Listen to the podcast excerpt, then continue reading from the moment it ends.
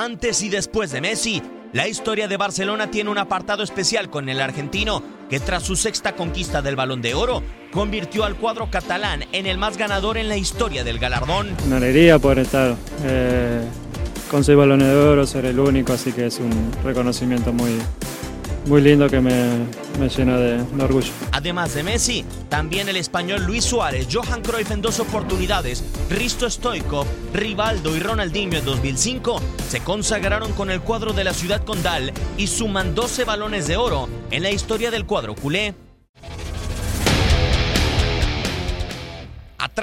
Y como segundo en la clasificación de ganadores quedó Real Madrid.